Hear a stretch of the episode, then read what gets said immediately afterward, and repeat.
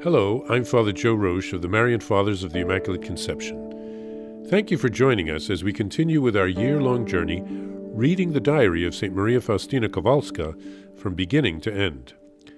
Today we take up from where we left off, beginning with diary entry number 112 at notebook page number 53. I will mention one more thing regarding the confessor. It is his duty to occasionally put to the test, to try to exercise, to learn whether he is dealing with straw, with iron, or with pure gold. Each of these three types of souls needs different kinds of training.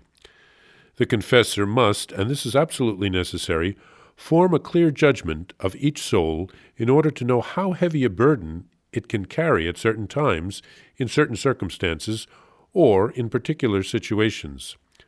As for myself, it was only later on, after many negative experiences, that when I saw that I was not understood, I no longer laid bare my soul or allowed my peace to be disturbed.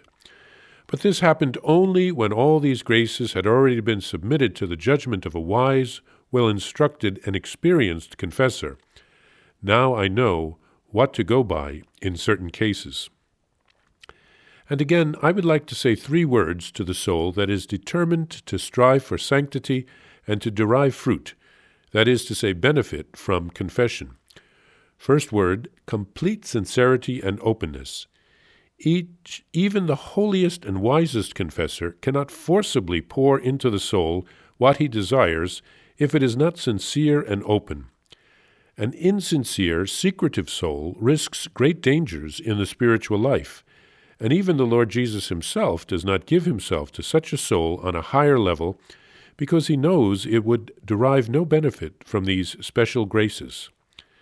Second word, humility. A soul does not benefit, as it should, from the sacrament of confession if it is not humble.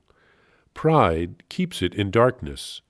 The soul neither knows how nor is it willing to probe with precision the depths of its own misery. It puts on a mask and avoids everything that might bring it recovery. Third word, obedience. A disobedient soul will win no victory, even if the Lord Himself in person were to hear its confession. The most experienced confessor will be of no help whatsoever to such a soul. The disobedient soul exposes itself to great misfortunes. It will make no progress toward perfection, nor will it succeed in the spiritual life. God lavishes his graces most generously upon the soul, but it must be an obedient soul. Oh, how pleasing are the hymns flowing from a suffering soul! All heaven delights in such a soul, especially when it is tested by God. It mournfully sings out its longing for Him. Great is its beauty, because it comes from God. The soul walks through the jungle of life, wounded by God's love. With one foot only, it touches the ground.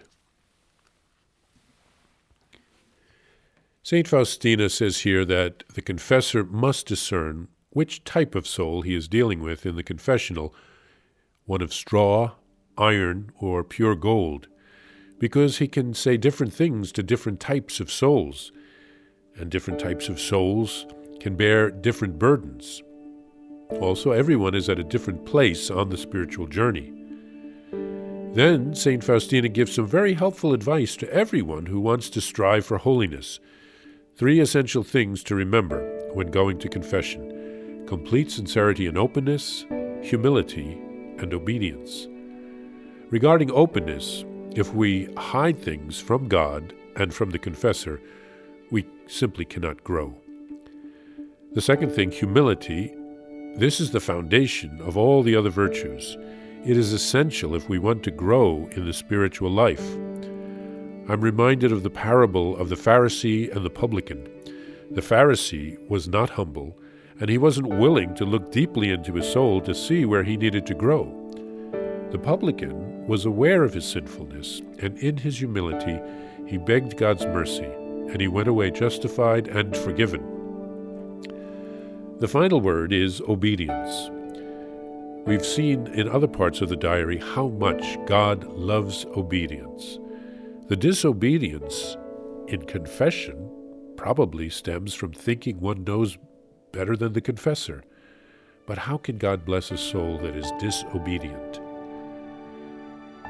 Then St. Faustina writes a brief and beautiful ode to a suffering soul who persists in seeking God.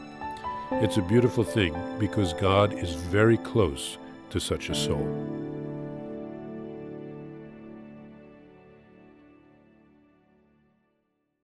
Please follow or subscribe to this podcast to receive the latest episodes and updates. If you have enjoyed this podcast, I invite you to leave a review.